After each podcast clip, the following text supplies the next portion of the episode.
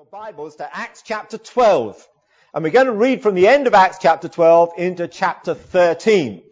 We're starting a new series today and we're going to be looking at the life of John Mark in the Bible. And that's going to mean drawing from verses in the epistles and the book of Acts. And as we look at that, I really think there are many lessons that we can learn. Some years ago, I wrote a book on the life of John Mark, and uh, it's been out of print for a while now, and the publishers have been saying to me, can I republish it? Well, I've been thinking about whether to republish with them or republish with someone else, and I'm at the moment not sure who owns the copyright. So I thought, well, if I preach the series again, at least the information will be out there, and we can then work out how we're going to spread the word around with the lessons that we can learn from John Mark. But Acts chapter 12 is where we're going to read from today, and we're going to divide this whole series into five sections just looking at some of the moves that John Mark made during his lifetime. And uh, what we're looking at today is the move that he made from Jerusalem to Antioch. In subsequent weeks, we're going to look at the move that he made from Antioch to Cyprus, then from Cyprus to Jerusalem, and then from Jerusalem back to Cyprus, and then at some point in his life, he received a call to Rome. And so we're going to look at all of those various moves as a way of unraveling the Mark, uh, the, the life of John Mark in, in scripture. So Acts chapter 12 as we look at the move to Antioch from Jerusalem. And I'm going to read from verse 25 into chapter 13 verse 3. And Barnabas and Saul returned from Jerusalem when they had fulfilled their ministry, and they also took with them John, whose surname was Mark. Now in the church that was at Antioch, there were certain prophets and teachers, Barnabas, Simeon, who was called Niger, Lucius of Cyrene, Manaen, who'd been brought up with Herod the Tetrarch, and Saul. As they ministered to the Lord and fasted, the Holy Spirit said, now separate to me Barnabas and Saul for the work to which I've called them. Then having fasted and prayed and laid hands on them, they sent them away. Now, this is just one little insight into the life of John Mark. And as we begin this series, I'm going to give you some background information. And I'm going to unlock this particular message around three themes. The first theme I want to talk about is the early prominence that John Mark gained. And that can be challenging. Actually, to have a lot of prominence when you're just a young man can cause you difficulties later on, unless you work out how to handle that. So we're going to talk about early prominence. And then we're going to look at something which I guess at different points in our lives has affected all of us, and that is raised hopes. You've been in that position where your hopes go up and you think, this is the answer. And sometimes it is, and sometimes it isn't.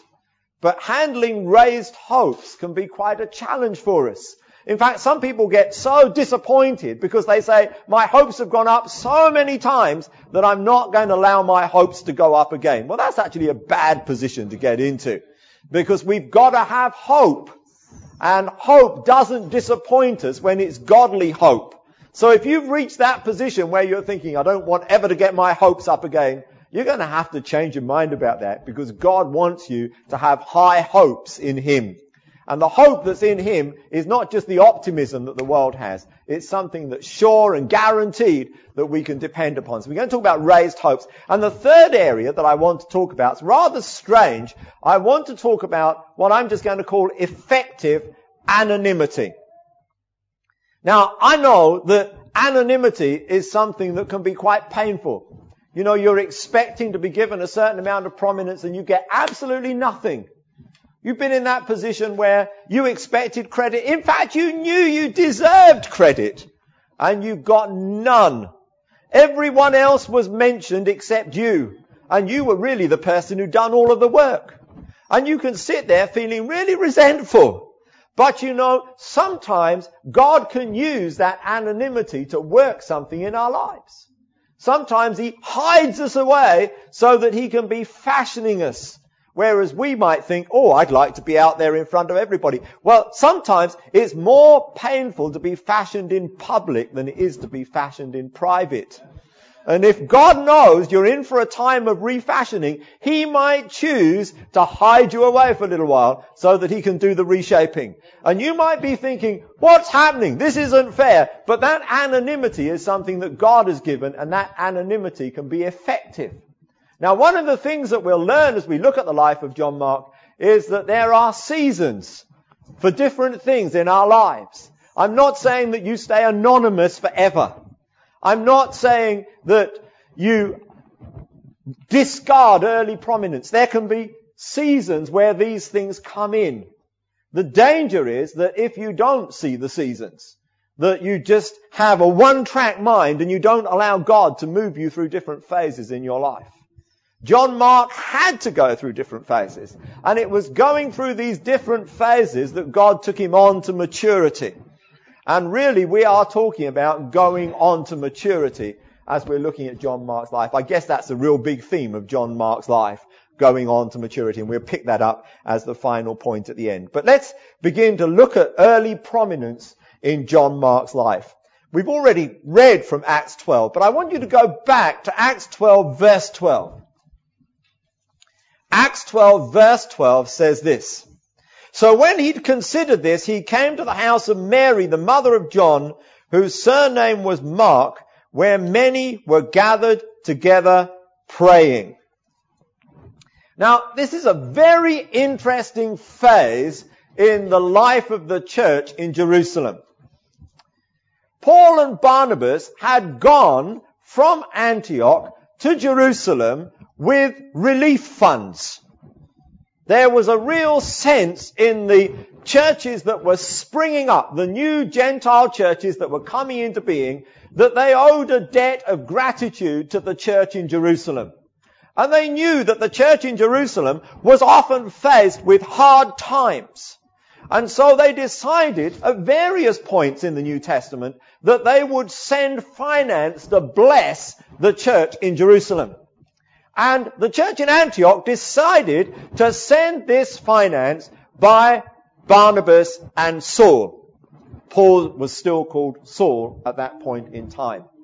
And they'd been ministering in Antioch. You may remember that what had happened was that Saul had gone off into his home region, which was around Tarsus in what's now eastern Turkey. He'd been ministering in that region. And the church in Jerusalem heard that revival had broken out in Antioch in Syria. And what happened was the church in Jerusalem sent Barnabas to Antioch. And whilst Barnabas was in Antioch, he decided that he was going to bring Paul out of isolation, because Paul was ministering on his own in the eastern area of what we now call Turkey. He was going to bring him into the church at Antioch so they could minister together.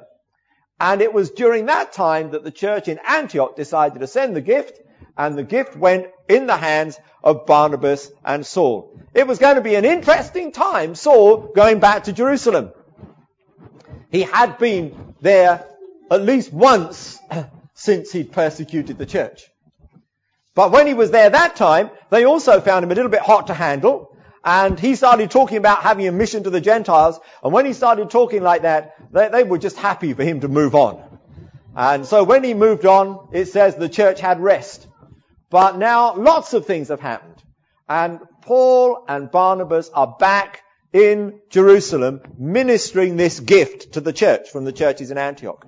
And whilst they're there, persecution breaks out afresh in the church in Jerusalem. Not by the hands of someone like Paul this time, but directly from Herod.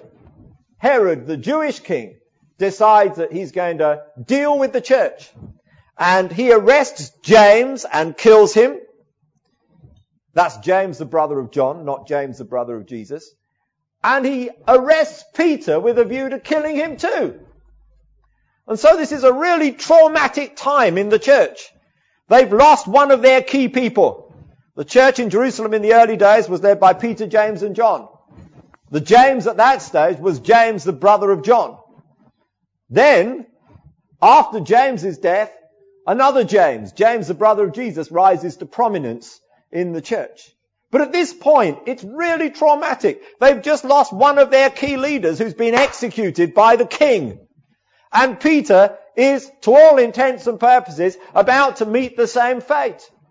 And so the church decides to pray. And you can imagine what kind of prayer meeting this was. One leader down, one imprisoned, and another whole church under threat.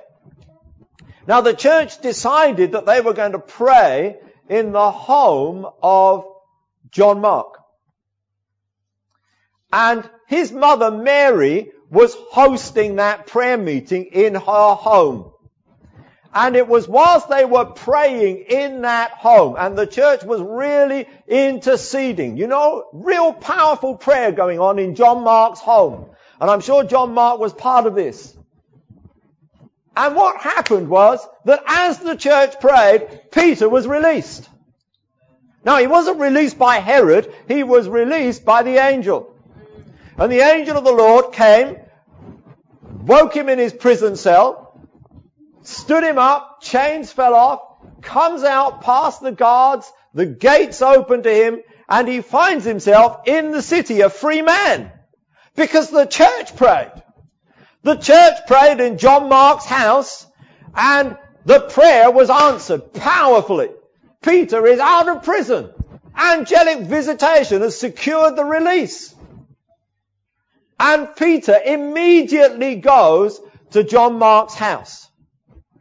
And he's knocking on the door of John Mark's house because everyone's in there praying, Lord, Lord, get Peter out of prison. And there's Peter knocking at the door and they're all too busy praying to answer the door. And in the end, the servant girl, Rhoda, she answers the door, sees it's Peter, can't believe it, thinks it must be some sort of appearance of Peter or something, and she doesn't let him in. She just goes and tells everyone Peter's at the door, and they don't believe her. But eventually, he's in. Now, that just shows you how central John Mark's home was at this point. In fact, it seems that the relationship between Peter and John Mark might have been really close. Because later in his letter, Peter refers to John Mark as my son. It was almost as if he was his son in the Lord, someone whom he'd had a real spiritual affinity with. So this was a really privileged young man in the church. Had real early prominence. In fact, he might even have been more prominent than that. Because one early church historian, Papias, tells us that the gospel that we call Mark's gospel was written down by Mark at Peter's dictation when Peter was in Rome later on. Now, if that is true, and that's how John Mark fits in with that gospel, then there's a very interesting little two verse, uh, almost footnote in Mark's gospel that we perhaps ought to refer to. Because it actually says in chapter 14 of Mark's gospel, a rather little bizarre incident. It's just there in Mark 14 verses 51 and 52. Let me read it to you. It's almost like a footnote. It just sort of creeps into the text. Now a certain young man followed Jesus having a linen cloth thrown around his naked body, and the young men laid hold of him, and he left the linen cloth and fled from them naked. Now, how did that get into the gospel? It just seems like, well, what is that doing there? I mean, it's as if this young man decides that, you know, as Jesus is going off to the Garden of Gethsemane, he comes along out of curiosity. And that curiosity has him standing there wrapped in this sheet, watching everything that's going on in the garden until someone spots him, tries to grab him, and he just runs for it. Now, what's the consequence of that? Well, I'm not going to preach a sermon on that. But what I am going to say is that some Bible commentators believe that the only reason that's in there, it's a bit like a cameo appearance that you sometimes get in a film where the person who wrote it just sort of appears, you know, maybe not a very important part, just a walk-on part to say, hi, it's me, and then they walk off again. Hmm? And some people think this is John Mark going, hi, that's me. this, this was me. Now, if that's true, It is possible, and I don't want to stretch this too far, but just so that you're aware of how all of this might fit together. It's possible, if that was John Mark, that the upper room where they were holding the prayer meeting for Peter's release was the same upper room where they held the meal before Jesus went to Gethsemane. There wouldn't have been that many homes open to Jesus in Jerusalem. So it's possible that it was that home. In which case, John Mark might have actually been much more in the center of all that was going on than we might previously have thought. He might have been there. It might even have been his father that carried the, the water pot and led the disciples to the upper room. It might have been John Mark watching from the sidelines in the upper room who decided, I'm going to follow them to the garden. It might have been all of that. So this young man might have been very, very prominent. he might have been the young lad that everybody in the church knew. He might have been the young one who'd seen everything, been there, done it, you know. You know the kind of person. Hmm? The church kid. The one who's sort of seen it, known it, done it, and just almost got a testimony too big for their years, even when they're in their early teens. And it could have been like that for John Mark. Let me just add this up a little bit more for you. It turns out that he was the cousin of Barnabas. That gets mentioned in Colossians. Now, we don't know whether he was first cousin, second cousin, tenth cousin once removed, or however you work these things out. And family relationships can be complicated. But there is no doubt from what it says in Colossians chapter 4 verse 10 that there was a family link. So we're beginning to see that there was a really prominent family in the middle of the church in Jerusalem. A family where the mother would host the church prayer meeting a family where the cousin gave all his money to such a point that they changed his name from Joseph to Barnabas and called him the son of encouragement in the church. These were prominent people in the church. I don't know what happened to the father. Who knows? He might even be one of those who died in the persecution in the early days of the church when Saul was lashing out. We do not know, but we do know that here is a young man who has been nurtured in the heart of the church. You know, these days they have expressions like PKs and MKs, which means preacher's kid, missionary kid, and they write all of these things about what it means to be a preacher's kid and a missionary kid, and all of the challenges that come from having so much prominence and being so involved in the center of what's happening in the Christian life and you're having to work that through. I know my own children had to work some of these things through. And there are loads of funny stories that I could tell you about things that happened, particularly with Paul, when he would just let it drop, you know. Oh, by the way, so and so's prayed with me. yes, I have met him and I have met that. And people would look and think, how does this young man know everybody? Well, he was just a PK, wasn't he? Just a preacher's kid. And the danger of that is you can know all of the language, you can know all of the people, you can know all the things about everybody, but it doesn't mean that your personal maturity has reached the level of your experience. And that's the catch. And this was the thing that John Mark was up against it. He had experience in some ways that was vast. But his maturity was minimal. If he was the young lad who ran away naked, you can see the level of his immaturity. He wasn't exactly prepared for the night excursion, was he? You know? Could at least have found something better to wear than his bed sheet. But, you know, that just indicates that there are dangers when you get prominence early in your life. Now, some of you might be sitting here thinking, well, praise God, I missed out on that one. But others of you might be sitting there thinking, that explains something that I've experienced. I grew up in church to the point where I knew everybody knew everything. Hmm? Or I've had prominence in other areas of my life. Well, don't envy those that have had that level of prominence because I can tell you that there are pluses and minuses whichever way round it goes. You might say, oh, I do envy you being brought up in a Christian home. I do envy you all of these things that you went through. Oh, it must be so good to have had your father doing this and your mother doing that and something. Hey, hey, hey. There are downsides as well, alright? And don't ever covet someone else's life because what you've got is what you're meant to have. And if your background was anonymity from the beginning, well, praise God for it. But if you got bucket loads of prominence when you were young, just be careful because bucket loads of prominence when you're young can actually have complications later on. I'm very mindful of that verse in Proverbs. I'm sure you, you know the verse, but uh, it often comes to mind. Proverbs chapter 20 and verse 21.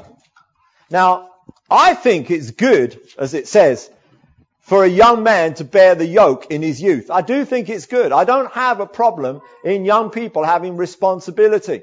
I spent 20 years of my life involved in universities and colleges taking student missions and conferences and so on. And I've seen 18 year olds lead Christian unions that are bigger than most churches. I remember one 18 year old leading one university Christian union and that guy so impressed me. He had 250 people that he was dealing with week in, week out at the age of 18. Now I realize that there are challenges. like, okay, you do that when you're 18. What are you going to do when you're 19? What are you going to do when you're 20? You've had all of your life. You've actually achieved at 18 what some people are still trying to do at 60. Hmm? So how do you cope with these kind of things? Early prominence is a privilege, but is also a challenge. Can be a real challenge. I've seen people who've led the Christian Union in their first year who've actually struggled in their walk with the Lord in their second year and third year because they've gone from prominence to anonymity and haven't known how to handle it. So there are challenges in these things. But Proverbs 20 verse 21 is quite a good verse to underline because it can help all of us. It says, an inheritance gained hastily at the beginning will not be blessed at the end. I sometimes think that Jesus must have had that verse in mind when he taught the parable of what we call the prodigal or the profligate son. It's exactly what happened, isn't it? He gained his inheritance hastily at the beginning and it wasn't blessed at the end when he was sitting there in the pigsty. But praise God, God can give you an end beyond the end. So what he thought was the end wasn't the end. There was a better end. But you can see the dangers. And now, let me tell you, if you underline this verse, and you don't feel that you've yet received your inheritance, this verse will be an encouragement to you. Because when you're praying, Lord, Lord, I'm getting really angry. I haven't had my inheritance yet. You can say, well, praise God, it's worth waiting for because if I get it too soon, it might not be blessed in the end. But if on the other hand you are someone who's received a lot of your inheritance already, here's a word of warning. you need to walk with real circumspection before the Lord so that you don't squander what God has given. So important verse. You've never underlined Proverbs uh, 20, 21. It's a good verse to know. And particularly when you're looking at John Mark, because really his life illustrates that. So much prominence so early on. Peter calling him my son. Barnabas as his cousin. There at everything. Prayer meeting in his home. Peter knocking on his door when he's released from prison. My goodness, you know, there was probably no one who knew everyone like John Mark. You know, you'd sit down with him and he'd know everything. Oh, I was there when Jesus said that. Yeah, yeah, I remember. I was there in the temple when Jesus said this. Yeah, I actually heard him. And if you got the quotation slightly wrong, John Mark would probably go, no, he didn't actually say it like this. He said it like that. And you think, oh dear, you know, these teenagers, you know, they know everything. And John Mark did. Knew everything. He had all of that early prominence. And then it gets even more exciting. Because Paul and Barnabas turn up and he really is like a kid with the sweet shop in front of him, you know? There's all this going on. They've got the prayer meeting in his home. He's right in the center of things. They're praying. They're seeing Peter released from prison. And my goodness, on top of that, Paul and Barnabas are in town. And he wants to find out more. He wants to know what cousin Barnabas is up to. Where have you been? What's it like down there in Antioch? And you brought Paul back. That's amazing. How did you get hold of him? Oh, I had to go and find him. I went across the mountain ranges into uh, that other area and I brought him back from where he'd been ministering on his own. He had so many stories to tell about how he'd been shipwrecked and how he'd been beaten and all of these things. And John Mark would have been agog wow, this is incredible. You know, this is my cousin Barnabas, who's the one who went and got the apostle Paul, the man who had the amazing conversion experience, who'd been ministering on his own there. He brought him back and wow, they're here in Jerusalem. In my home. They're around. I see them. I know them. Can you imagine what that was like? And then, he hears something that he never thought he'd hear. Would you like to come with us? Well, what do you think he was going to say? Nah, nah, got too much on, yeah, just too busy. There were just too many things. No, when Barnabas and Saul said to him, come with us to Antioch, he was, oh, I'm up for that. this is my chance. Instant missionary. Don't even need to do Bible college. I mean, who needs to do Bible college when you've walked with Jesus, you know? Who needs, who needs to do Bible college when you're Barnabas' cousin? Who needs to do Bible college when you were there in Gethsemane? Who needs to do Bible college? Who needs to do any training? I am ready for this. I am the man of the moment. I am the chosen one. Out of all of these people, you know, in Jerusalem, they have picked me. And he'd heard all of the stories. He'd heard what was happening in Antioch and his hopes were going up, up, up, up, up. You can just imagine it. Now, you might sit there thinking, I bet they weren't, but you've just forgotten what you were like when you were in your teens. You've forgotten what you were like when you were in your early 20s. When opportunities like that are served up, you might play it cool on the outside, saying, well, no, it doesn't bother me, you know. I mean, it's just, just one of those things, isn't it, really, you know? Jesus in the temple yesterday, Barnabas and Saul taking me to Antioch tomorrow. It's just life, isn't it? But inside, you know, no matter how cool you are on the outside, there's something that's making your heart beat faster. And you're thinking, yeah, I want this, you know, I want this. My hopes are going up, you know, this is great. I'm moving into my calling right now. I'm, I'm, I'm beginning. My ministry is on the way. You know, these days you'd be signing television contracts at this particular point, wouldn't you? You'd be asking if you you could be on at least three Christian channels because after all, you are a person of prominence and, you know, and it is about time young men had their share, you know. We've, we've heard from the old ones. It's time we hear from the young ones. You know, the way that young people think.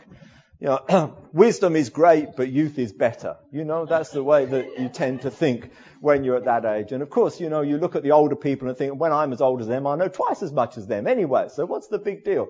And you've got all of these things going on, but it's just the, the pattern of raised hopes.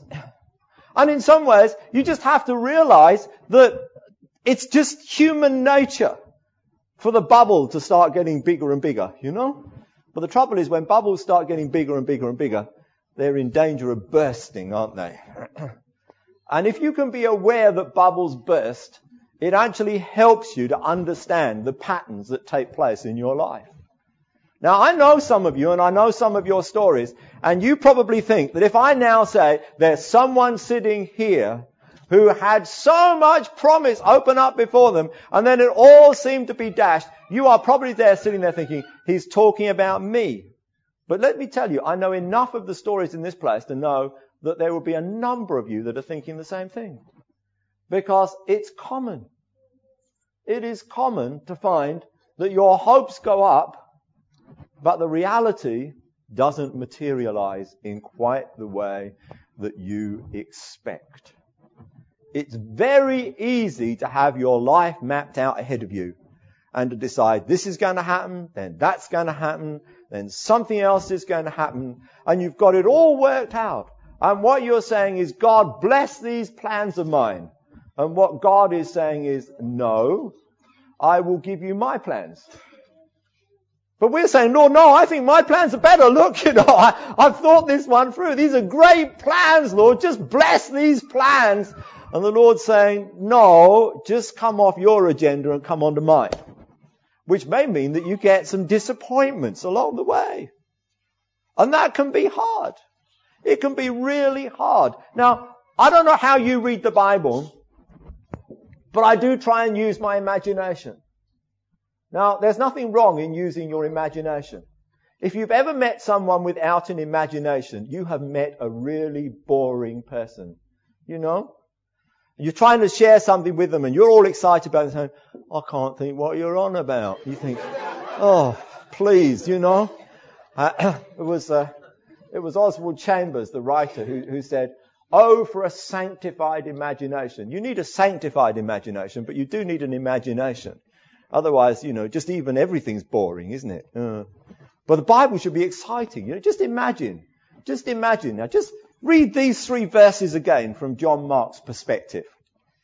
Now, in the church, there was at Antioch certain prophets and teachers. Barnabas, Simeon, who was called Niger, Lucius of Cyrene, Manaen, who'd been brought up with Herod the Tetrarch, and Saul. And they ministered to the Lord and fasted. The Holy Spirit said, now separate me Barnabas and Saul for the work to which I've called them. Then having fasted and prayed and laid hands on them, they sent them away. Now, next time I'm going to talk to you about how disappointing it was that the Holy Spirit didn't mention John Mark. But let's just leave that for the moment. And notice that no one else mentioned John Mark either.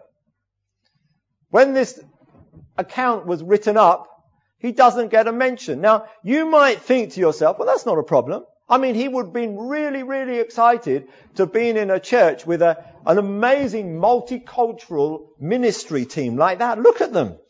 Certain prophets and teachers. Barnabas, top of the list there. Simeon, who was called Niger, probably indicates it was a multicultural team. Lucius of Cyrene. Manaen, who'd been brought up with Herod the Tetrarch. Now that is amazing. Isn't God incredible? You can have a tyrant like old Herod and you can have his foster brother as the leader of the church in Antioch. That's not bad, is it? God can reach into the most amazing families. And God is calling people out of every family, tribe and nation. So even some of these families where you think, God, no one could ever get saved in that household, Herod's foster brother was leading the church in Antioch. Amazing. And they've got such a wealth of talent that Saul even comes in at the bottom of the list. And I'm sure he wasn't too worried about that. But John Mark's not on the list at all. Now, just imagine how that feels. This is why I say you need a sanctified imagination. Some of you need to remember what it was like when you were full of youthful ambition Maybe some of you don't have to remember. Some of you might still know what it's like to be full of youthful ambition. But it's tough, isn't it? When you have been chosen, when it has been said to you, come with us to Antioch. And when you come to Antioch, you discover that there's absolutely nothing for you except to sit in the back row of the church and not even to have your name mentioned on the notice sheet. Not even a, and today we would like to welcome Brother John Mark from the church in Jerusalem, the prominent young man who was there then and this, that and the other, whose home is used for the proclamation of the gospel. Just nothing. Not even a hint there. And he's there in this church. And I'll tell you something else as well. No matter how exciting cross-cultural life seems from a distance, when you're living it out in practice, there are realities that you have to come to terms with. Now, I know we've got a multicultural church here, and some of you know what I'm talking about. Now, it wasn't such a big distance from Jerusalem to Antioch. There wouldn't have been huge climate changes. Hmm? But it was a very, very different environment to be in an essentially Gentile city and an essentially Gentile church when you'd been in a very, very strong Jewish culture. He had a lot of changes to make. I know sometimes when people arrive in England from Africa, all they can talk about is how cold it is. I, I agree with you. I'm not sure that England was ever meant to be inhabited. I just think that, I just think that the people who turned up forgot where they put the boat and couldn't get off the island when the winter came. And I think we've been stuck here ever since. And, you know, I'm really glad to, to go somewhere else when winter comes and to find somewhere warmer. Now, not everyone agrees with me, but that's just my view, alright? So I sympathize with people who come here saying, the climate is not what I expected. Hmm? It's quite funny, you know. We were in, um, in uh, Kuala Lumpur in Malaysia, and we were going through the shopping centre, and uh, they were selling thick winter coats in the shopping centre in Malaysia. And you, you will never need a coat in Malaysia. But this was just to prepare people for the shock of coming to England, you see. they had to go and buy these thick coats ready for the journey. So there are challenges when you cross cultures. There can be challenges of climate, there can be challenges of food, there can be challenges of just the way you do things. And just church would be different. Huh? You probably weren't expecting that. If you had been in the church in Jerusalem, you had been in the premier church, the founding church, the number one church, the center of everything. And suddenly you are in a different church where hopefully they sing culturally relevant hymns. Hmm? Now, I know I was uh, with the church in, in a, in the Far East on one occasion in a place where um, the church is not given any prominence. And we were sitting around and we were singing in the local language. And when I came home, I said to Marion, I sang in the local language. They gave me the sheet. And uh, I sang the songs with them. And she said, how do you know what you were singing? I said, it's not too difficult if you're singing, Ying tong hiddle hi ho, yong tiddle hi ho. You know what you're singing, don't you? You're singing, as the deer pants for the water. You might not have a clue what the words are, but you know what you're singing. And, you know, sometimes people don't do cross culture very well. They should have actually written it in some glorious discordant harmonies and with a different tune. Then I wouldn't have known what I was singing. But what we sometimes do is we just import, don't we? And you, I mean, I, I, it's so funny. There's, there's one country I go to that really is into Hosanna praise tapes. The whole worship is based on Hosanna praise tapes. And they listen to these tapes over and over and over again. And they then reproduce it exactly as it is on the tape. And, you know, they even buy these little bell trees to have by the drum kit because all the Hosanna praise tapes, they go ding-ling-ling, ding-ling, every now and then, you know.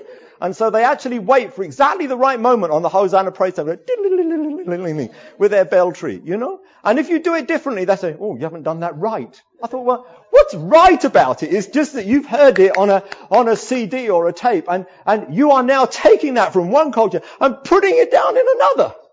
And there's no challenge to it at all. I like it when you actually get back to something that feels like, hey, this is proving that the gospel works in every nation. The gospel can cross cultures. The gospel is not Western. The gospel is not Eastern. The gospel can actually be whatever it is, wherever it is, and we need to let it live like that. And I hope, I really hope that the church in Antioch did not sing the same songs as they sang in Jerusalem.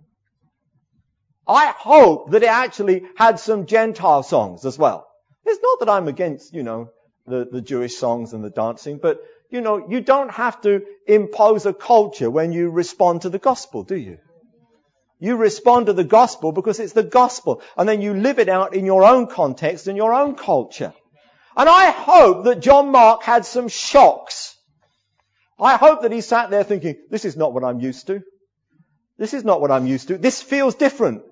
They pray different, they think different, they live different. They're actually interpreting the gospel back into their society. They're making it work where they are. I hope he felt uncomfortable. I hope as a young man, he suddenly discovered for the first time, he's like, this is not familiar.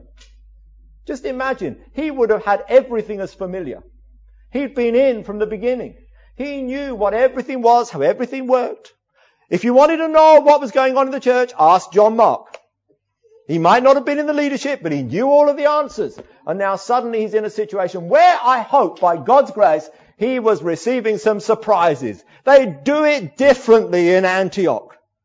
And suddenly you're in a whole new learning experience. And one of the things that you have to do when you're in a new culture is to stop comparing. It just doesn't work. You have to live where you are, not constantly going on about where you were. I mean, if you get into that mentality that you're always praising where you were instead of where you are, just be careful when you get to heaven. Okay? It's, oh, so much better down there on earth, you know. Oh, so much better down there. No, don't get into that mentality. Enjoy where you are. It's good preparation for where you will be. Alright? But when you're put into another culture, just accept that culture. Don't try and reproduce where you were. Live where you are. And then try and make that work. Make the gospel work where you are. Learn how to do the cross-cultural uh, switch because that's so important. But it can be so difficult. We want the familiar.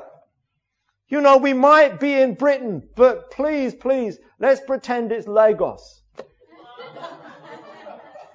well, let's not, because the traffic jams in Lagos make the traffic jams in London look like free-flowing traffic. Lagos is the only place where you have a traffic jam at two in the morning. I don't know how Allen Avenue clogs up at two in the morning. It is a mystery. We don't have to be where we were. We are where we are. And where we are is how we can translate the gospel, you know? It is possible to do church in a way that is you know, not just the music celebration before we all go off for jerk chicken lunch. You know, it's, there are just different ways. You just, just let's be where we are and live what we are and, and, and let's express it and try and get the cultural mix and understand that the gospel can be all of these things. And I hope John Mark was sitting there thinking, this is not what I'm used to. But by God's grace, it was something that was working in his life. See, God wants to confront us with things that are beyond our knowledge. There is a real danger in getting to the point where you think you know everything. Because the person who thinks they know everything needs to come up against something which will put their life into perspective. And God will be looking for some kind of hatpin to burst your bubble. You know, some kind of big pin that will make you go, and you just come down to size. Because that is so necessary. Now, you can, you can pump yourself up until you go bang, or you can let God put you in a place of anonymity where He can let you down gently. And that's exactly what John Mark was confronted with, I believe. When he got to Antioch, there was no prominence. It was totally different from where he was in Jerusalem. He probably would say to people, hey, I'm John Mark, and they'd go, John who? and that would have been good for him. It would have been good for him. Because an inheritance gained hastily is not blessed at the end. And God was wanting to put some perspective into this young man's life. Now we will move on with him, but I think we need to pause with him at this point before he goes to Cyprus and learns lessons on Cyprus. Let's realize there were lessons that he was learning even in Antioch. As God was saying to him, young man, you've been prominent, but you know there's a time when it's best to come off the pedestal and just come back under my wing. Just come back where I can love you and I can work in your life and I can deal with you and I can bless you and I can build you up because I know what's best for you. Now, whether you are a John Mark type who's gained prominence early or whether you're someone who's just sitting there saying, well, praise God, that wasn't me. What I want you to see is this, that God uses the anonymity for all of us in a way that can transform us. And that is just so important. Don't always want to be out the front. Don't always want to be the person who's going in for superficial affirmation. I know I've, I've sat with young men sometimes in meetings who yes amen their way through the whole message. And yet in the end you wonder how much actually impacted their lives. Because it is possible to say yes amen to everything on autopilot. You know? Sometimes I've been tempted where people have been going, Amen, yes, Amen, to say something really outlandish just to see if they'd still go, Yes, Amen. No? No? There's chicken for dinner. Yes, Amen. You know, you think, how did they, how did they get onto that? But sometimes it's, it's, it's just a way of, of, of seeming to be listening without actually taking anything in. And it's so easy to get into that mindset. And God's wanting to work with us and saying, look, there are going to be times when I'm going to take you aside. Where you're not prominent and where you're not given those opportunities. Now some of us, when we get put into that position of anonymity, will fight it We'll fight it. We'll say, I'm not having this. I'm not having this. I rebuke it in Jesus' name. I am called to be the head and not the tail, above only and not beneath. I am a victor and not the conquered. And you know, you start confessing all of these things and you think, oh, just grow up. Okay, alright? This, this, this doesn't mean you are now a failure. It just means that God is doing something for a season in your life where He's trying to build something be a fool to try and let all of that happen in a position of prominence when actually it would be better done in a position of privacy. So see anonymity as effective. Allow for seasons in your life where you don't have to be in the front. It doesn't mean to say you are defeated and conquered and everything else. It may just mean God is having an opportunity to do some deeper things in your heart life. And if you let God do those deeper things and let these lessons of anonymity, I can tell you that what will happen is this. You will go on to be useful and to be mature. Because I, I, I hesitate to say this in John Mark's hearing, and at this point you perhaps need to put your hands over his ears. Hmm? I've seen that happening in operating theatres sometimes. These very conscientious anaesthetists will just cover the patient's ears. and uh, you don't want to hear this. And so John Mark was not really very useful at this point in his life. And he really wasn't very mature. Now, I don't want him to hear me say that too loudly because it might be more than he could handle. It might be letting him down too quickly. Huh? I remember we, we arrived in Jamaica and uh, who, was here who was on that trip? I'm just looking around. Warren or anyone who was on that trip with us. And we, we were shown into this pastor's office. And uh, he was on the phone, so he couldn't greet us. So we were just sitting there in his office whilst he was counseling someone. I remember some of the phrases that he came out with. He said, he said in, in really strong uh, accent, which I won't do justice to.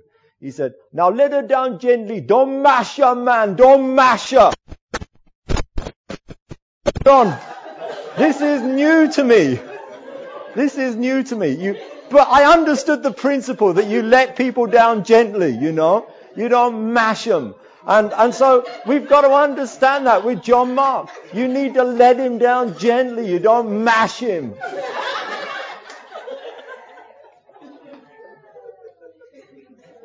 He was useless. He was immature.